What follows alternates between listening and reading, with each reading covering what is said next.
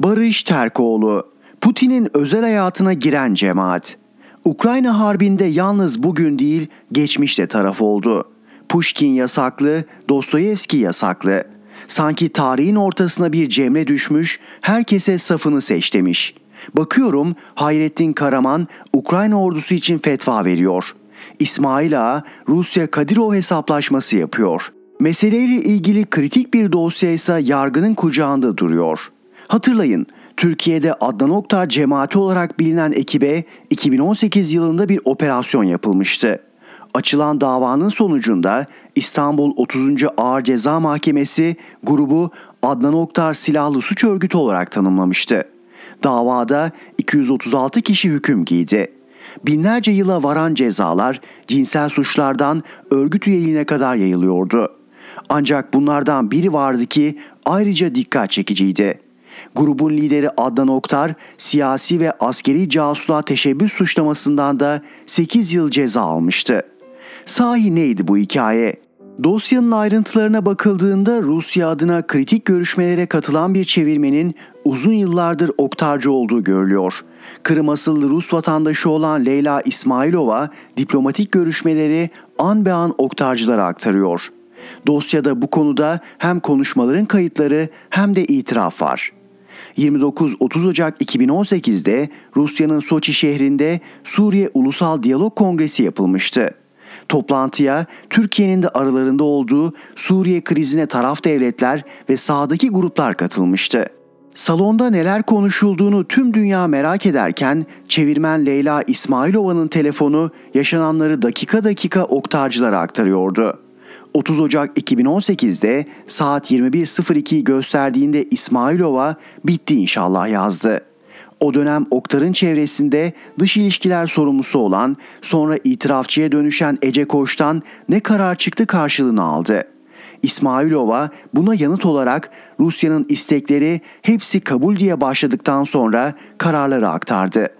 Böylece oktarcılar Soçi'nin sonuçlarını tüm dünyadan önce toplantıdaki çevirmen aracılığıyla öğrendi. Dakika dakika lafın gelişi değil, gerçek. Öyle ki İsmailova salonun havasını dahi oktarcılara anında bildiriyordu. Ece Koç'un telefonunda gördüğümüz saat 18.14'teki Soçi'de tezahüratlar ve tekbir, 18.15'teki Mihraç Ural sızmış buraya mesajları an be an aktarımı gösteriyordu. İlerleyen dakikalarda çevirmenin görüşmeleri nasıl belirlediğini anlatan aktarım da var. Rejimciler zeytin dalı ve Türkiye ile ilgili çok sert sözler söylüyor. Özür dileyerek çeviriyorum ve bazı sözleri çevirmiyorum ki söyleyemem. Bu kadar değil.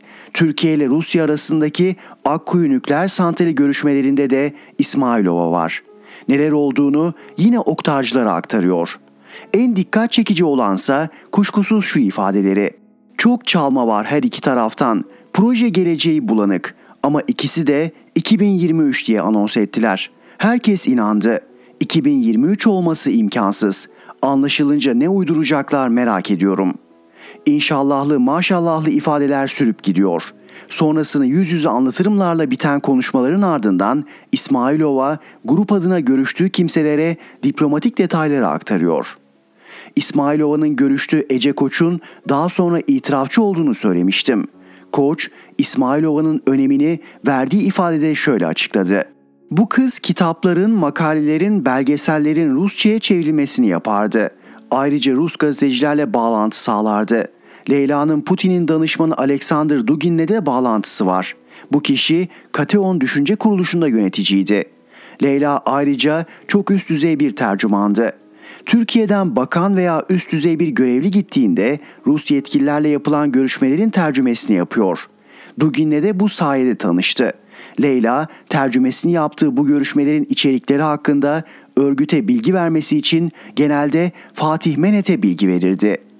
Ruslar için çeviri yapan Leyla İsmailova'nın Oktar adına bir zamanların ünlü gazetesi Pravda'ya bile yazı yazdığı anlaşılıyor.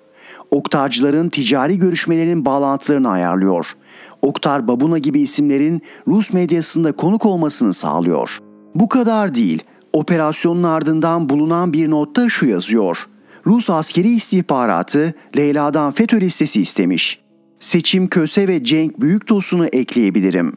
Şeytanın aklına gelmeyecek olayda grup kendisinden ayrılan iki ismi Rus devletine İsmailova aracılığıyla FETÖ'cü diye ihbar ediyordu.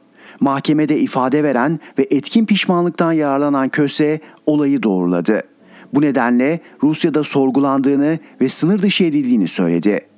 İsmailova'nın Rusya'dan yaptığı yazışmalarda ilginç bir ayrıntı Hakan Erol'un Turnike kitabında yer aldı. Putin'in özel hayatına vakıf olduğu anlatılan Tine Kandelaki, oktarcılarla Davos toplantılarında tanışmıştı. Bir süre sonra oktarcılar tarafından Türkiye'ye davet edildi. Ağırlanma sürecine destek olan isimlerden birisi Leyla İsmailova'ydı. İsmailova Ece Koç'a Ramazan Kadirov'un da sevgilisi olduğunu söylediği Kandilaki'nin önemini şöyle anlatıyordu. Putin'in ailesinin birçok özel bilgisine de ortak ki bizde başkanın özel hayatı kapalıdır herkese. Türkiye'deki gibi değil. O da bizimkinin ikinci hanımının çok yakın arkadaşı düşünün. Özel işlerini de yapıyor. Kadın Türkiye'ye defalarca geldi. Öyle Türkiye'yi gezeyim göreyim derdinde değil. Amacı başka. Özel yaşamın, kritik görüşmelerin, diplomatik toplantıların, dini cemaat ilişkilerinin birbirine girdiği bu casusluk öyküsü nasıl bitti dersiniz? Savcılık, İsmailova'nın Ece Koç'la yazışmalarını Dışişleri Bakanlığı ve MİT'e sordu. Onlar söz konusu yazışmalarda devletin gizli bilgilerinin açıklanmadığını, sübjektif değerlendirmeler yapıldığını söylediler. Mahkeme ise farklı fikirdeydi. Leyla İsmailova'nın Rusya'da olması sebebiyle takip edilemediğini ancak grup içinde pek çok kişiyle bağlantılı olduğunu anlattı. Koç'la yaptığı görüşmelerde burada söyleyemem, yüz yüze söylerim şeklindeki ifadelerin askeri ve siyasal casusluğa teşebbüs suçunu oluşturduğunu ifade etti. Buradan da ceza verdi. Mahkemenin dayana kaldığı olaylardan biri de Diyanet'in Rusya ziyareti öncesi İsmailova'nın oktarcılara bilgi vermesi, görüşmede ne yönde çeviri yapılmasını istediklerini sormasıydı. Kısacası yakın geçmişte görülen mahkemeye oktarcıların Rusya'daki derin bağlantıları sayesinde Putin'in ve Kadirov'un özel hayatının da karıştığı casusluk hikayesi damga vurmuştu. Çoğu zaman cemaat diyor geçiyoruz. Oysa Türkiye'de cemaat görünümlü onca istasyon var ki kimlerin adına ne işler yapıyorlar bilemiyoruz. Neden din dışında her meselede parmakları var anlayamıyoruz. Yakından baktıkça da cemaatleri anlamanın savaşı okumaktan daha zor olduğunu görebiliyoruz. Barış Terkoğlu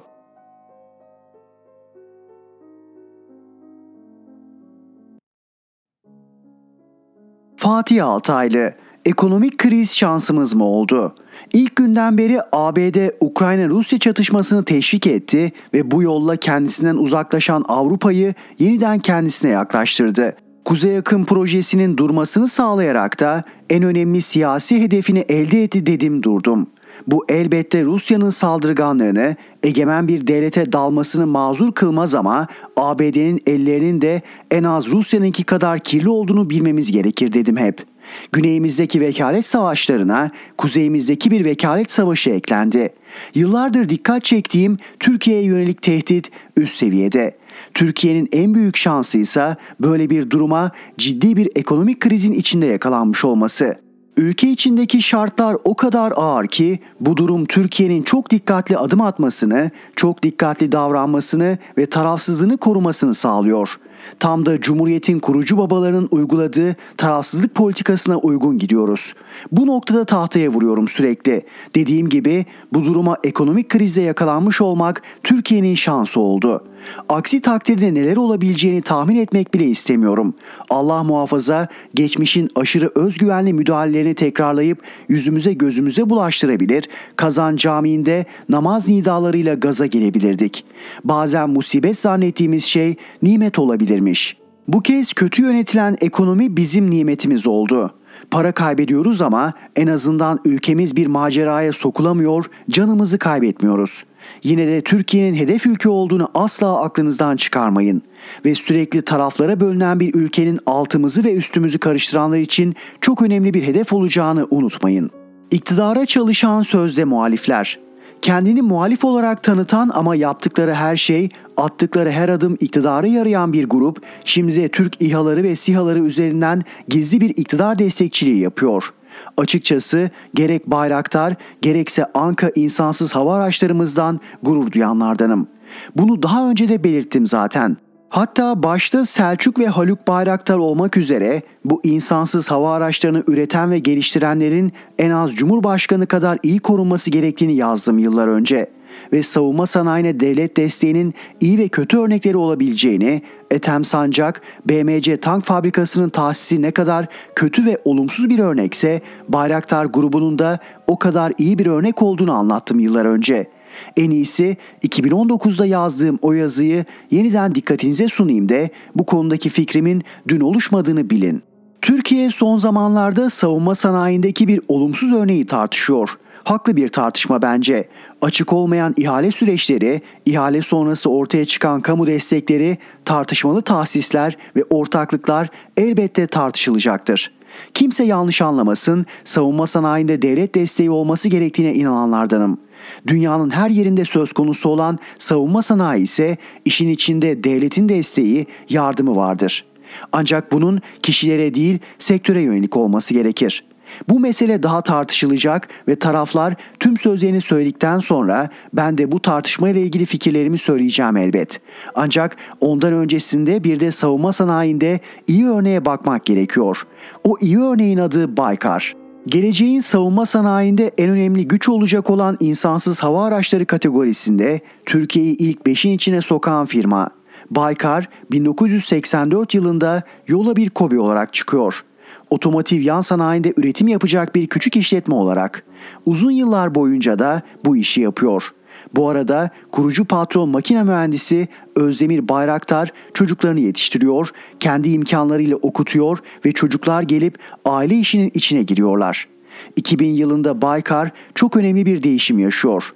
Çok yerinde bir öngörüyle insansız hava aracı işine yöneliyorlar. İşin içine yabancı bir ortak sokma gereği duymadan dizayn, yazılım gibi en temel unsurları da kendi işlerinde geliştirerek İHA üretmeye evriliyor Baykar. 4 yıl sonra ilk mini İHA'larını uçuruyorlar. Ardından döner kanatlı yani helikopter İHA'larını yapıyorlar. 2009'da taktik İHA'ların yapımı aşamasına geçiyorlar. 2011'de ilk uluslararası satış anlaşmasını yapıyorlar. Aynı yıl taktik İHA'larda seri üretime geçiyorlar. 2014'te TB2 teslimatları başlıyor. 2015'te SİHA yani silahlı insansız hava araçlarını uçurup mühimmat denemesini yapıyorlar. 2016 ve 2017'de TSK'nın harekatlarında önemli roller oynamaya başlıyor Bayraktar İHA'ları. Terörle mücadelenin de vazgeçilmez unsuru haline geliyorlar. Farklı ülkelere ihracatlar başlıyor. Tam bir başarı hikayesi. Baba Özdemir Bayraktar, Necmettin Erbakan'ın dostu. Ama Baykar'ı kurduğu zaman Erbakan siyasi yasaklı. Yani bir siyasi destek falan yok. 2000 yılında İHA yapmaya karar verdiklerinde de arkalarında siyasi bir güç yok. Akıl var, bilgi var ve hak edilmiş bir başarı var.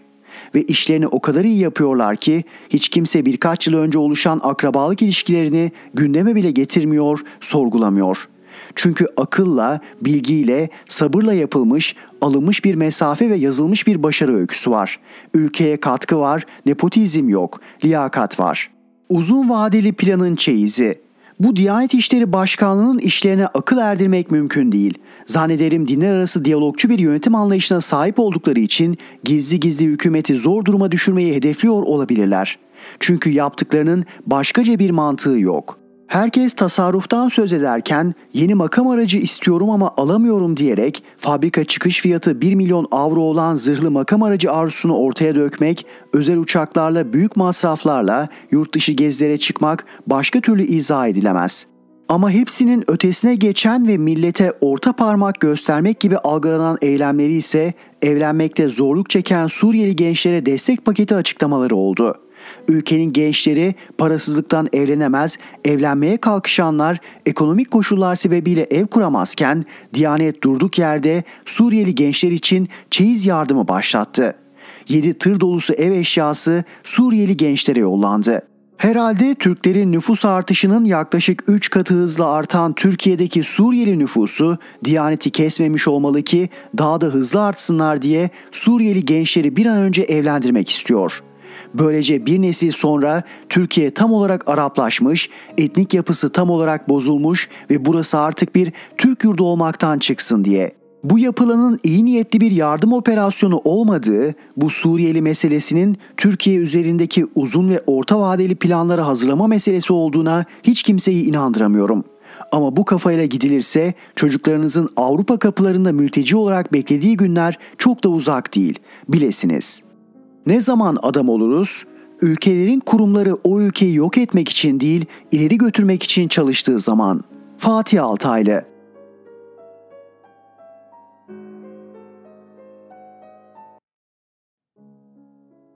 Mehmet Tezkan, bunun adı siyasi ricattır. Arkadaşım aradı sordu. Zeytinlikleri maden sahasına açmaları yetmiyormuş gibi şimdi de koruma alanlarını imara açıyorlar. Bunun anlamı ne? Siyasi ricat dedim, telefonu kapattım. Zır zır telefon susmuyor. Siyasi ricat ne? Uzun hikaye dedim, beni yormayın, meşgul etmeyin. Dedi ki yaz o zaman hepimiz anlayalım.'' Peki dedim, aşağıdaki satırlar istek üzerine yazılmıştır. Siyasal İslamcılar Cumhuriyet'in kurulduğu günden beri kendilerini bu toprağın bir parçası görmüyorlardı. Aslında daha da geriye gidebiliriz. Abdülhamit'in padişahlığına son verilmesinde milat alabiliriz. 2002 yılına yani AKP iktidarına kadar kendilerini itilmiş, kakılmış, horlanmış, dışlanmış topluluk olarak görüyorlardı.'' Menderes dönemi, Demirel dönemi, Özal dönemi hatta iki defa iktidar ortağı olan Erbakan dönemi onları tatmin etmemişti. AKP'nin iktidara gelmesiyle bayraklarını burca diktiklerini düşündüler. Bunu da gizlemediler, 80 yıllık parantezi kapattıklarını ilan ettiler. Parantez dedikleri dönem laik Türkiye Cumhuriyeti dönemiydi. 80 yıldır kendilerini işgal altında yaşıyormuş gibi hissettiler. Babalar oğullara bunu aşıladı bu ülkeyi geri almalıyız diye öğütledi. Erdoğan'ın kindar ve dindar nesil yetiştireceğiz sözü boşa edilmiş laf değildi. Büyük projeydi. AKP üzerinden siyasal İslamcılar iktidarı ele geçirince bir ülke bir başka ülkeyi fethederse nasıl davranırsa öyle davrandı. Talan serbest. AKP özelleştirme adı altında her yeri kendi destekçilerine verdi. Kamunun her ihalesini belli insanlar aldı. Havaalanı yapımından elektrik dağıtımına, baraj yapımından otoyola kadar devletin parası aynı insanlara gitti. En barizi yerli ve milli diye sundukları Altay tankını sırf seküler düzenin savunucusu diye koç grubuna vermediler. Yerli ve milli tank üretimini Katar ordusuna verdiler. Onları kendilerine daha yakın buldular. 5 yıl oldu tank üretildi mi? Yo, soran yok. Soran vatan haini. Bir parantez açayım. Erdoğan Putin'i örnek aldı, Putin gibi davrandı. Kendi iş adamlarını veya Kılıçdaroğlu'nun deyimiyle kendi oligarklarını oluşturdu. Parantezi kapattım. Hadi izin verin bir parantez daha açayım. Ta 2007 yılında yani 15 yıl önce o zaman Vatan Gazetesi'nde yazıyordum. Erdoğan Putin gibi olmak istiyor demiştim. Bu yazımdan 10 yıl sonra MHP Genel Başkanı Bahçeli sayesinde 2017 referandumuyla dediğim gerçek oldu. Parantezi temelli kapattım. Gelelim zeytinliklerin maden sahasına, sit alanlarının yapılaşmaya açılmasına. AKP, daha doğrusu Erdoğan iktidardan gideceğini görüyor.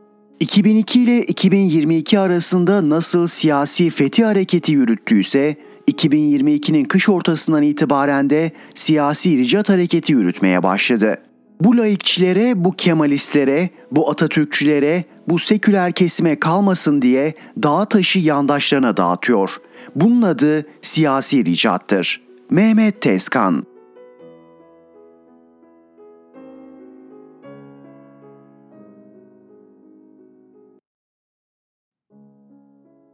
Merdan Yanardağ Ukrayna krizi, cesaret ve sol.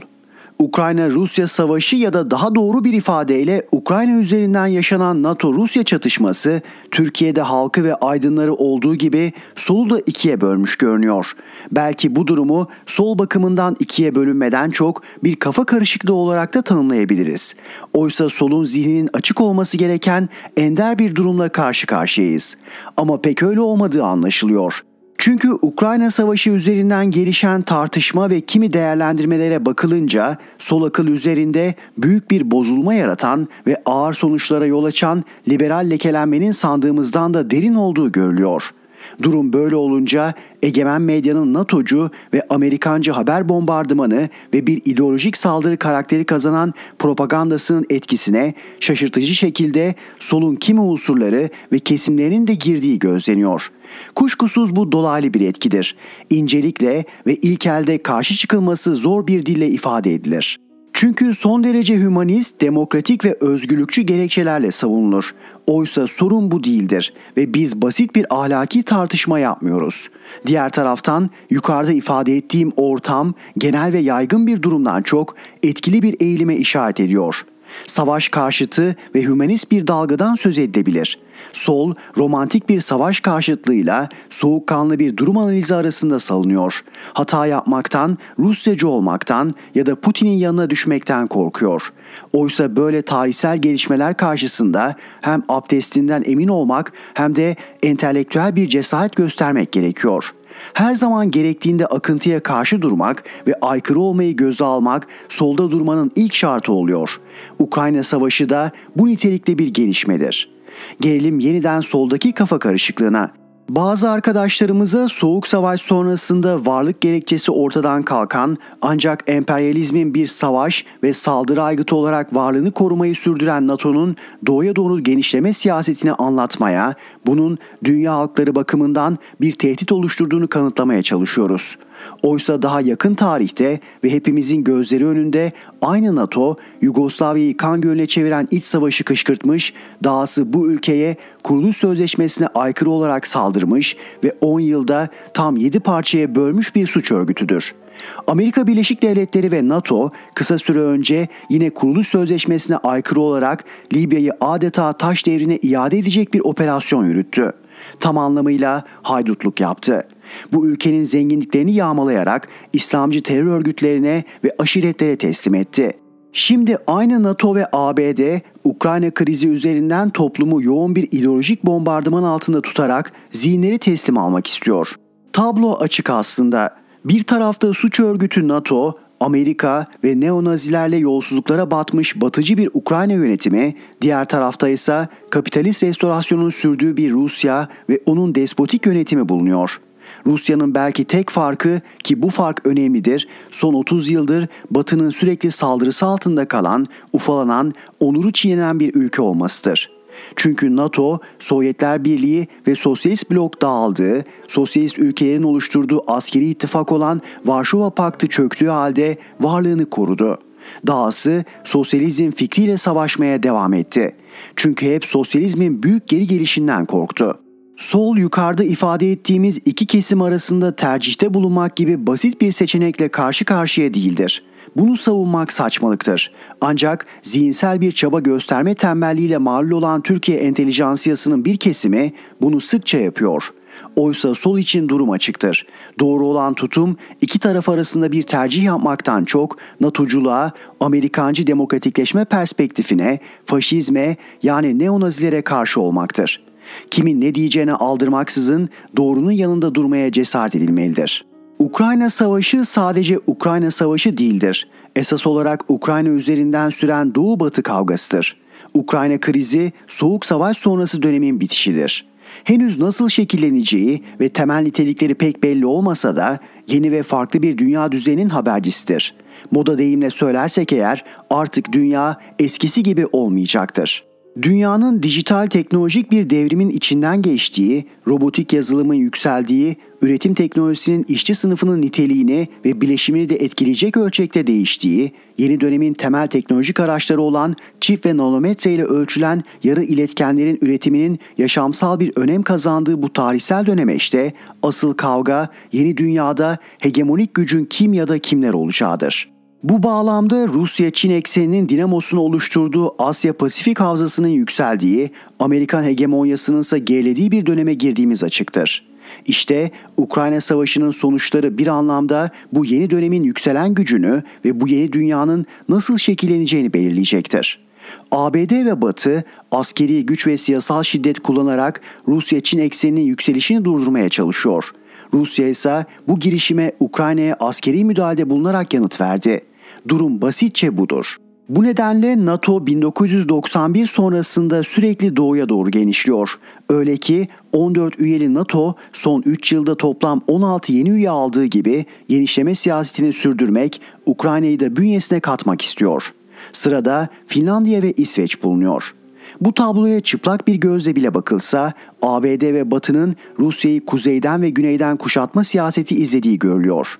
NATO'nun bu genişleme siyasetinin Rusya ve Doğu dünyası için bir güvenlik riski oluşturduğu açıktır. Bu nedenle Ukrayna krizinde Çin ve İran hiç tereddüt etmeden Rusya'yı desteklediklerini açıkladılar.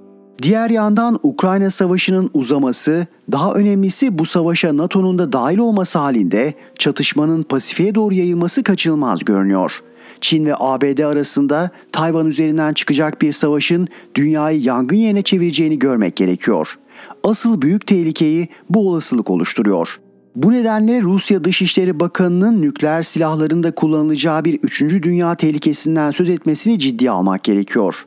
Türkiye solunun demokratların ve aydınların Ukrayna'da faşistlerin etkinliğini gördükleri halde neden bu konuda bir tereddüt yaşadıklarını insan merak ediyor. Bunun sebebi açık. Ukrayna'daki neonazilerin etkinliği, gücü, suç sicili vesaire toplum ve aydınlar arasında pek bilinmiyor. Bu konuda Batı basınından beslenmeye devam eden egemen medyanın tutumu da belirleyici oluyor. Oysa asıl yapmamız gereken şey bu ablukayı kırmaktır.'' Şimdi bir kez daha Rusya'nın Ukrayna'ya başlattığı askeri müdahaleye gerekçe yaptığı neonaziler konusuna gelelim. Onları yani Ukraynalı ırkçıları ve faşistleri sadece biz değil bütün dünya merak ediyor. Ukrayna ve müttefiklerine göre Ruslar neonazi grupların varlığı ve etkisini abartarak bir gerekçe üretiyor. Ukraynalı Ruslar ve Moskova ise başından itibaren faşizmin planlı bir şekilde yükseldiğini birçok kanıtla destekleyerek ileri sürüyor. Şimdi tabloya biraz daha yakından bakalım. Neonazi örgütlerin varlığının Rusya'nın askeri müdahale ve işgali için bir gerekçe yapıldığını, aslında bu güçlerin önemli bir etkinliğinin ve ağırlığının bulunmadığı belirtiliyor. Oysa Ukrayna'nın 2013'ten itibaren yaşadığı çalkantıda meydanda yapılan gösterileri ve bu gösterilerin arkasındaki gücün bileşenleri önemliydi. Dönemin Cumhurbaşkanı Viktor Yanukovic'i 2014'te bir darbeyle deviren güçler arasında başlangıçta Nazilerle işbirliği yapmış Ukrayna Milliyetçi Örgütü'nün lideri Stepan Bandera'nın izinden giden Svoboda Partisi, sağ sektör, Azak Taburu ve S-14 gibi aşırı sağcı ve faşist gruplar vardı. Evet, neonazi grupların halk arasındaki desteği %3 ila 5 civarında seyretmesine karşın bu örgütler siyaset ve güvenlik bürokrasisinde büyüklükleriyle orantısız bir güce ve etkiye sahip oldu. Özellikle 2014'te Rusya yanlısı denilen seçilmiş devlet başkanı Viktor Yanukovych bir darbeyle devrildikten sonra neonazilerin yükselişi hızlandı. Svoboda Partisi'ne yeni hükümette Başbakan Yardımcılığı, Savunma Bakanlığı, Tarım Bakanlığı ve Tabi Kaynaklar Bakanlığı'yla başsavcılık ve iki valilik verildi. Oysa aynı Svoboda 2. Dünya Savaşı sırasında 1943'te sağ sektörle birlikte çoğu Yahudi 600 Polonyalı'nın öldürüldüğü Yanova Dolina katliamının yıl dönümünde kutlama yapacak kadar Nazi hayranı bir hareketti hem de Yahudi kökenli olduğu belirtilen sözüm ona Demokrat Zelenski yönetimindeki ülkede. İnanılır gibi değil ama Almanya'da bile yasak olan Nazilerin simgesi gamalı açı, amblem ve bayrak olarak benimsemekte sakınca görmeyen Sağ Sektör adlı örgütse İçişleri Bakanı Arsen Avakov döneminde yasal statü kazandı. Sağ sektörün silahlı örgütü Azov taburu da Ulusal Savunma Ordusu bünyesine alındı neonazi Sosyal Milliyetçi Parti ile paramiliter Ukrayna vatanseverinin kurucusu olan meydandaki gösterici silahlı milislerin komutanı Andrei Parubi ise yeni dönemde Ulusal Güvenlik ve Savunma Konseyi Başkanı yapıldı. Merdan Yanardağ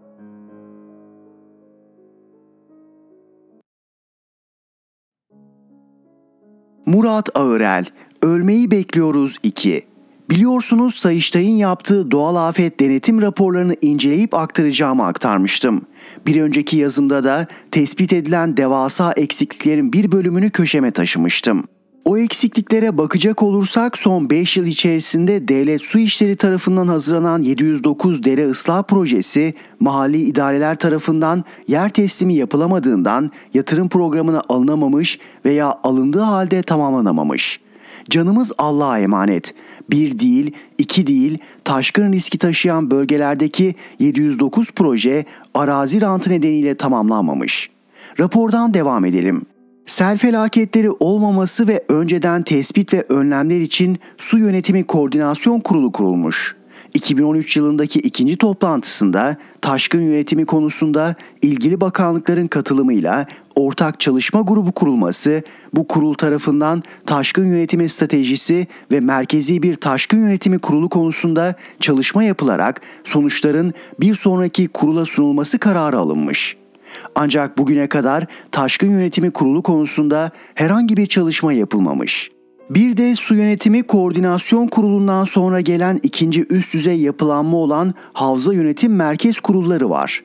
Bunlar da 2015 yılındaki tebliğ gereğince 6 ayda bir toplanması öngörülmüş ancak 2019 yılında tebliğde yapılan değişiklikle yılda en az bir defa toplanacağı düzenlenmiş. Geçen süre içinde bugüne kadar kurul 3 defa toplanmış. 2019 yılı itibarıyla havza yönetim heyetlerinden havza yönetim merkez kurullarına taşkın konusunda çözüme bağlanmak üzere iletilen yalnızca iki konu var. Ancak 2018 yılındaki Havza Yönetim Merkez Kurulu toplantısında iletilen bu konularla ilgili herhangi bir karar alınmamış. Bir sorun da şu. Artan nüfus sebebiyle artan yapılaşma sonrasında şehir içlerinde kalan dere yataklarının üzeri kapatılıyor. Bu işlem taşkın riskini artırıyor. Sayıştay da raporda bunu üzerine basa basa hatırlatıyor.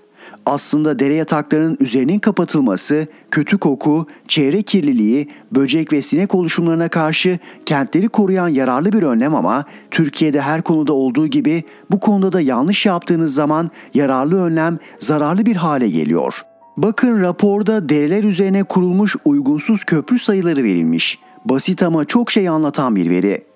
Tambis verilerine göre uygunsuz köprü sayıları. Balıkesir 327, Giresun 125, Bartın 124, Karabük 68, Muğla 58, Sakarya 52, Rize 44, Artvin 38, İstanbul 27, Hatay 21. Bunlar taşkın ve selleri tetikleyen hatta büyüten yapılar. Bunların en baştan yıkılıp yapılması gerekiyorken tabii ki bu konuda bir hamle bugüne kadar yapılmadı.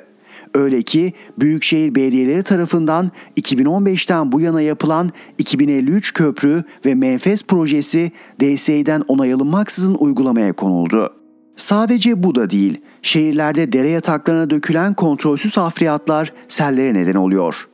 Mesela Trabzon Araklı'da 18 Haziran 2019 tarihinde meydana gelen ve 10 kişinin ölümüne yol açan taşkın afetine ilişkin Karadeniz Teknik Üniversitesi Mühendislik Fakültesi tarafından hazırlanan teknik inceleme raporunda dere yatağına kontrolsüz şekilde dökülen hafriyat taşkına sebep olan faktörler arasında gösterilmiş. Çoğunuz bu olayı hatırlamıyordur bile Benzer şekilde özellikle Karadeniz bölgesinde gerçekleşen taşkın afetlerini tetikleyen sebepler arasında dere yataklarına kontrolsüz hafriyat dökümü önemli yer tutuyor.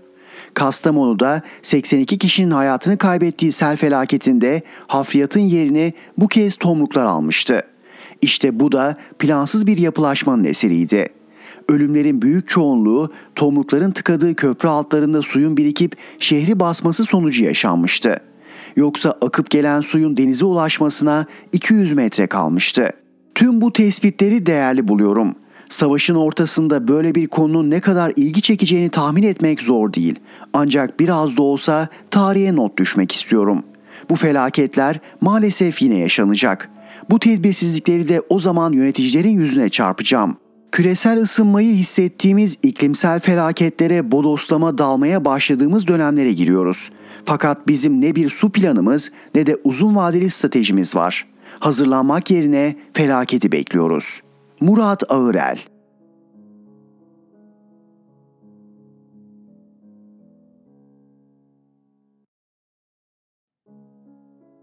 Müjdat Gezen En enflasyon ben uzun yıllardır Uganda'nın bir köyünde yaşadığım için ülkemdeki ve Avrupa ülkelerindeki enflasyon durumlarından pek haberim olmuyor.''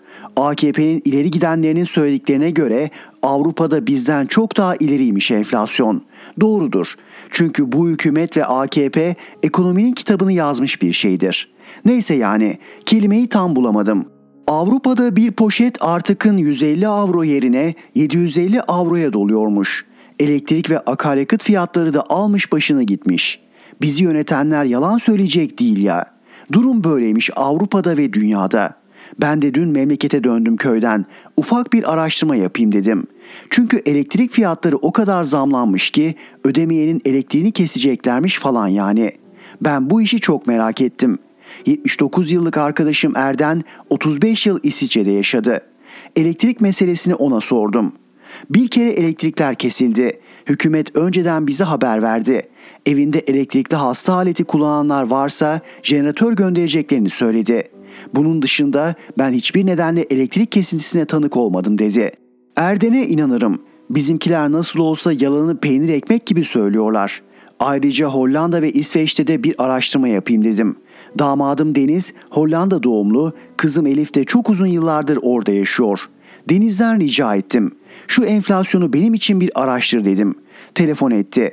2021-2022 arasındaki bir yılda yıllık enflasyon %6.4. Abimin kızı İsveç vatandaşı. Ona sordum İsveç'in durumunu. Elektrik faturasını ödeyemezseniz elektriğinizi kesiyorlar mı diye. Güldü. Amca öyle şey olur mu? Hükümet faturasını ödeyemeyene maddi yardım eder. Borcunu ödeyebilsin diye dedi. Abimin kızı Sema'ya yine sordum enflasyon durumunu. Amca son 30 yılın en yüksek enflasyonuyla karşı karşıya İsveç dedi. %4.1'miş yıllık. Yıllık dedim ha. Şaşırmayın sakın. Ben garibanım. Uzun yıllar Uganda'nın küçücük bir köyünde yaşadığımdan dünyadan haberim yoktu. Ama bu işin sonunda anladım ki Almanya bizi kıskanıyor. Science politik. 60'lı yılların başında duymuştum bu sözcüğü ilk kez. Science politik. Fransa'da Sorbonne Üniversitesi'nin politikacılık eğitimi veren bölümüydü. Başka ülkelerde de SALT bu eğitimi veren okullar varmış. Bizde mülkiye yani siyasal bilgiler fakültesi var. Kaç politikacımız buradan mezun oldu onu bilemem. Tıpkı Science Politik'ten kaç Fransız siyaset adamının çıktığını bilmediğim gibi. Ama sanıyorum bu işin bir mektebi olmalı.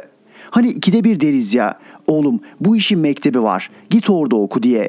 Normali de bu. Yoksa ben heves ettim olduğuyla olmadığını yıllardır görüyoruz. Olmuyor işte. Diplomasi dili nedir, politik yaklaşım nedir, bu bir meslek midir değil midir bilmiyoruz. Önüne gelen arkası kuvvetli olan politikayla direkt olarak uğraşıyor. Bu da yetmezmiş gibi bizim hayatlarımızla ilgili kararlar veriyorlar.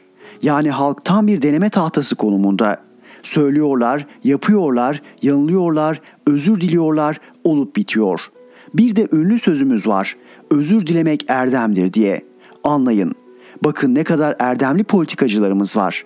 Hiç şüphesiz gerçekten bu konuda bir eğitimi olmadığı halde bizim meslekte olduğu gibi alaylı ama çok yetenekli ve dürüst siyaset adamlarımızı bu söylemimin dışında tutup haklarını teslim ediyorum.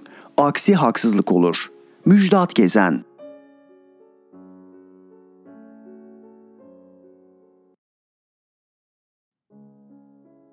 Orhan Uğuroğlu FETÖ'nün siyasi ayağı ortaya çıkarılması mı?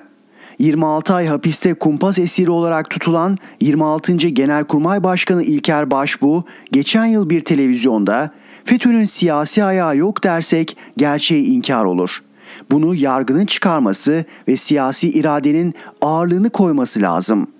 26 Haziran 2009 tarihinde mecliste kabul edilen ve askerlerin özel yetkili mahkemelerde yargılanmasının önünü açan yasayı kimlerin hazırladığının araştırılması lazım dedi. Yargıyı göreve çağırdı ama yargılanmaya başlandı. Savcı hazırladığı iddianamede kamu görevlisine zincirleme hakaret suçlamasıyla 1 yıl 5 aydan 4 yıla kadar hapiste cezalandırılması istemiyle dava açtı. FETÖ'nün siyasi ayağı araştırılsın sözleri için dava açıldı ama siyasi ayağının araştırılması için tek dava açılamadı. Avukat İlkay Sezer mahkemeden bir gün önce beni arayarak dedi ki Orhan Bey, o gece yarısı mecliste gelişen siyasi olayları tanıklarıyla tek tek konuşarak bu dava için çok önemli yazılar yayınladınız. Yazılarınızı mahkemeye delil olarak sunacağım için sizi de duruşmaya izlemeye davet ediyorum. Hakim ya da davacı avukatları tanıklığınızı isterlerse hazır olursunuz. 75. Asya Ceza Mahkemesi'ne başbuğ ve avukatlarıyla girdim. Gazeteci yazar kardeşim Müyesser Yıldız'ın çıkması istenince hakime gizlilik kararınız var mı diye sordu. Yanıt verilmeden salondan çıkartıldı. Mübaşir gazeteci var mı diye sordu ama sesimi çıkartmadım. Başbu çıkışta savunmasının en çarpıcı bölümlerini gazetecilere anlattı. Eğer davacı avukatları, savcı veya hakimin konuşmaları olsaydı etik olarak meslektaşlarıma anlatacaktım. Başbuğda, avukatlar da, gazeteciler de fark etmediler ama bu davada çok önemli bir tespitim var. Bu davanın şikayetçisi dönemin AKP Meclis Grup Başkan Vekili Bekir Bozdağ, bugün Adalet Bakanı'dır. Hakimler ve Savcılar Kurulu Başkanı'dır. Hukuki skandal budur ki Adalet Bakanı ve HSK Başkanı olarak Bozdağ yargıyı etkilememek için hem hukuki hem siyasi hem de etik olarak bu davadan çekilmelidir. Başbu gazetecilere yaptığı savunmasında özetle dedi ki hakkımda şikayetçi olan 6 kişiyi hiçbir zaman hedef almadım. Burada benim incelenmesini istediğim husus bu kanun tekliflerini ilk olarak kaleme alan yazan kişi kimdir?'' FETÖ'nün siyasi ayağı o kadar haklı bir soru ki FETÖ karşıtı AKP'lilerin de bu kumpası hazırlayanı bulup çıkartması ve yargıya teslim etmesi gerekir. Önce bu 6 kişiyi yazayım. AKP Grup Başkan Vekilleri Bekir Bozdağ, Mustafa Elitaş. AKP milletvekilleri Ahmet Aydın, Mehmet Ceylan, Yahya Doğan, A. Müfit Yetkin. MHP lideri Devlet Bahçeli defalarca söyledi. FETÖ'nün siyasi ayağı ve yurtta sulh konseyi araştırılsın. Anayasaya aykırı bu teklifin kimden geldiğini AKP neden açıklamıyor? Bu yasa teklifinin verildiği gün Başbakan Recep Tayyip Erdoğan, Adalet Bakanı Sadullah Ergin, yasayı onaylayan Cumhurbaşkanı Abdullah Gül'dür. Hatırlatayım bu yasa değişikliğiyle askerlerin sivil mahkemelerde yargılanması sağlandı. İlk olarak da Albay Dursun Çiçek sahte belgeyle tutuklandı. Kozmiko'da FETÖ'cü savcı ve hakim tarafından basıldı. CHP'nin başvurusuyla Anayasa Mahkemesi bu yasa maddesini anayasaya aykırı bularak iptal etti. Avukat Sezen tarafından mahkemeye delil olarak verilen yazılarım özetle şöyle. 20 Ocak 2020 İşte FETÖ AKP işbirliği başlıklı yazım. İlker Başbuğ konuşmasında 26 Haziran 2009'daki kanun teklifini getiren siyasiler araştırılsın diye FETÖ'nün siyasi ayağını adres olarak gösterdi. 2 Şubat 2020 Elitaş hepimiz FETÖ'cü müyüz başlıklı yazımda bana özel demeç veren Elitaş dedi ki Adalet Bakanlığı'nın hazırladığı yasa tasarısındaki o madde değişikliği üzerinde dört parti mutabakat sağladık, oy birliğiyle geçti.'' Sayın Başbuğ'un o ifadesine göre bu durumda hepimiz FETÖ'cüyüz demek mi oluyor? 3 Şubat 2020 Külliyen yalan başlıklı yazımda MHP Grup Başkan Vekilleri Oktay Vural ve Mehmet Şandır AKP'li Elitaş'ı yalanladılar. 5 Şubat 2020 ve Deniz Baykal'da konuştu başlıklı yazımda CHP Grup Başkan Vekili Hakkı Süha Okay dedi ki Mustafa Elitaş'ın söyledikleri A'dan Z'ye yalan. Dönemin CHP lideri Deniz Baykal dedi ki böyle bir talimatım kesinlikle olmadı. Değerli okurlarım, bu akşam saat 21'de Flash TV'de Adalet ve Demokrasi programımızda avukat Ömer Faruk Emin ile FETÖ'nün siyasi ayağı konusunu ele alacağız. 15 Temmuz Meclis Darbe Komisyonu üyesi CHP Milletvekili Aykut Erdoğdu konuğumuz olacak. Orhan Uğuroğlu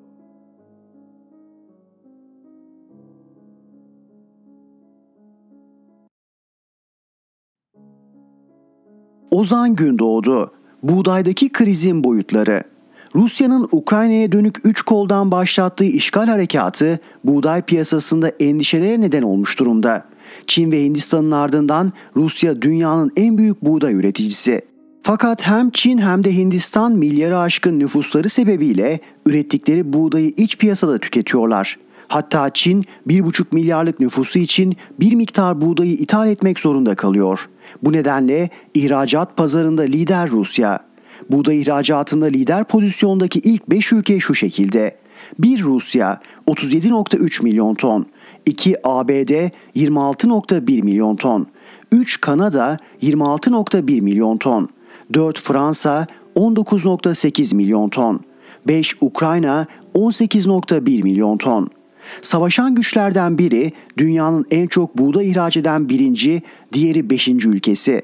Türkiye ise buğdayda ithalatçı konumda. Aynı listeyi bu sefer de ithalat pazarı için hazırlayalım. Buğday ithalatında lider pozisyondaki ilk 5 ülkede şu şekilde. 1 Mısır 13 milyon ton, 2 Türkiye 11 milyon ton, 3 Endonezya 10.75 milyon ton, 4 Çin 9.5 milyon ton, 5 Cezayir 7.7 milyon ton. Bu iki listeden çıkan önemli bazı sonuçlar var. İlki buğday üretiminin sanayileşmemiş ülkelerde gerçekleştiğine ilişkin ülkemizdeki hakim kanının son derece yanlış olduğu. Bilakis buğdayı elinde tutan, buğday üretimine ağırlık veren ülkeler sanayileşmiş ülkelerden oluşuyor.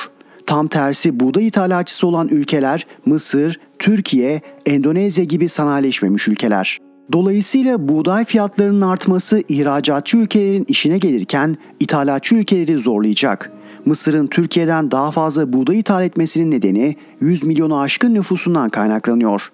Merak edenler için buğday ithalatında Türkiye'yi takip eden Endonezya'nın nüfusu 273 milyon.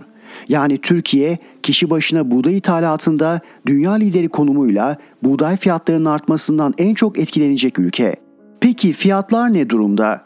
IMF verilerine göre Nisan 2020 ile Aralık 2021 arasında küresel buğday fiyatları %80 oranında arttı.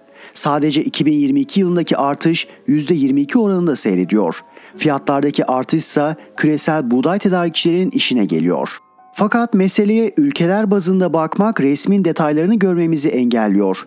Ülkeleri bir tarafa bırakalım ve şirketlere bakalım. Dünya tahıl ticaretinin %75'ini ABCD grubu denen 4 gıda şirketi elinde tutuyor. O şirketler şunlar. ADM, Bunge, Cargill, Louis Dreyfus. ABCD grubu denmesinin nedeni şirketlerin baş harfleri. Küresel gıda piyasasını elinde tutan bu şirketler savaştan tıpkı silah tüccarları gibi karlı çıkıyor. Buğday piyasasını büyük gıda tekerleri ellerinde tutuyor. Yani dünyanın bütün çiftçileri bu tekerler tarafından sömürülüyor. Bu nedenle muhalefetin tarımda ithalata ilişkin oluşturduğu Türk çiftçisi dururken yabancı çiftçiden buğday alıyorlar gibi bir dil gerçeği yansıtmıyor. Hayır, biz küçük çiftçilerden buğday almıyoruz. ABCD grubu gibi gıda tekerlerinden buğday alıyoruz. ABCD grubunda hisseler son bir ay içinde yaklaşık %10 oranında değer kazanmış durumda. Peki bu gelişmenin nedeni ne? Büyük oranda beklentiler. Başta buğday fiyatlarına ilişkin olanlar. Dünyanın en büyük 6. buğday ihracatçısı Avustralya'da buğday fiyatları önemli gündemlerden biri. The Sydney Morning'den Jessica Yun'un 27 Şubat tarihli haberine göre Avustralya Tarım Bakanlığı ülkedeki buğday üreticilerine fiyatların kısa süre içinde %50 oranında artacağını duyurdu. Krizin derinleşmesi halinde fiyatlardaki artış oranı daha da sert olabilir. Sadece Avustralya Tarım Bakanlığı değil, bir diğer önde gelen tahıl üreticisi olan ABD'de de Tarım Bakanı Tom Vilsack, krize ilişkin buğday çiftçilerini destekleyeceklerini, krizin küresel etkilerini azaltmak için üretimi artıracaklarını duyurdu. Altını çizelim bu ülkeler buğday ihracatçısı. Bizse ithalatçı olmamıza rağmen henüz Tarım Bakanlığı'ndan krize ilişkin bir açıklama gelmiş değil. Açıklama beklerken Tarım Bakanı'nın affını istediğini öğrendik.'' İyi de fiilen yaşanan sorun ne derseniz iki buğday devi ülkenin savaşması sebebiyle tedarik zincirinin aksayacak olması en büyük endişe kaynağı. Dünyanın önde gelen denizcilik dergisi Lloyd's List'in editörü Richard Mead, Karadeniz'deki gemilerin görüntüsünü sosyal medya hesabından paylaştı. Buna göre Rusya, savaş nedeniyle özellikle tahıl ticaretinde kullanılan Azov limanını neredeyse kapatmış durumda. Bu limanın Yeni Karadeniz Ekspres hattının ilk durağı olduğunu, buradan çıkan malların Türkiye üzerinden Avrupa'ya taşındığını vurgulayalım. Peki Türkiye'de kıtlık mı olacak? Buğdaysız mı kalacağız? Bunlar en kötü senaryolar. Fakat fiyatların oldukça sert şekilde artacağını söylemek yanlış olmaz. İthalatçı pozisyondaki Türkiye için bu durum ekmek, makarna, un gibi halkın en temel ihtiyaçlarında sert fiyat artışları görmek anlamına geliyor. Buğday fiyatlarındaki artışla beraber kısa süre içinde ekmeğin 5-6 TL'ye çıkmasını beklemek yanlış olmaz. Buna karşılık iktidar sorumluluğu muhtemelen savaşın üzerine yükleyecek. Haklılık payı var. Buğday fiyatı savaş sebebiyle yükseliyor. Ama Türkiye'yi buğdaysız bırakmak suç sayılmaz mı? Aşağıda son 5 yılın buğday ithalat miktarlarını göreceksiniz.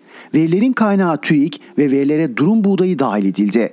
Sayılara göz atıldığında Türkiye'nin ABCD grubu tarafından nasıl ablukaya alındığını, Türkiye'nin yerli ve milli üretim dediği şeyin nasıl büyük bir masal olduğunu anlayabilirsiniz. Türkiye'nin buğday ithalatı 2017 4.99 milyon ton, 2018 5.78 milyon ton, 2019 9.80 milyon ton, 2020 9.75 milyon ton, 2021 8.13 milyon ton. 4 yıllık Pakdemirli döneminde 33,5 milyon ton buğday ithal edilmiş. Önceki 4 yılda bu tutar 18.8 milyon tondu. Pakdemirli döneminde buğday ithalatı %78 artmış. İktidar cephesi bu ithalata makarna yapıp ihraç ediyoruz diye karşılık veriyor. Ancak 2021 yılında artık kendi iç tüketimimiz içinde buğday ithal etmeye başladık. Bu tabloya bakıp eski Tarım ve Orman Bakanı Bekir Pakdemirli'yi anmak gerekir. Sizce kendisi torunlarımızdan hayır duası bekler mi? Ozan Gündoğdu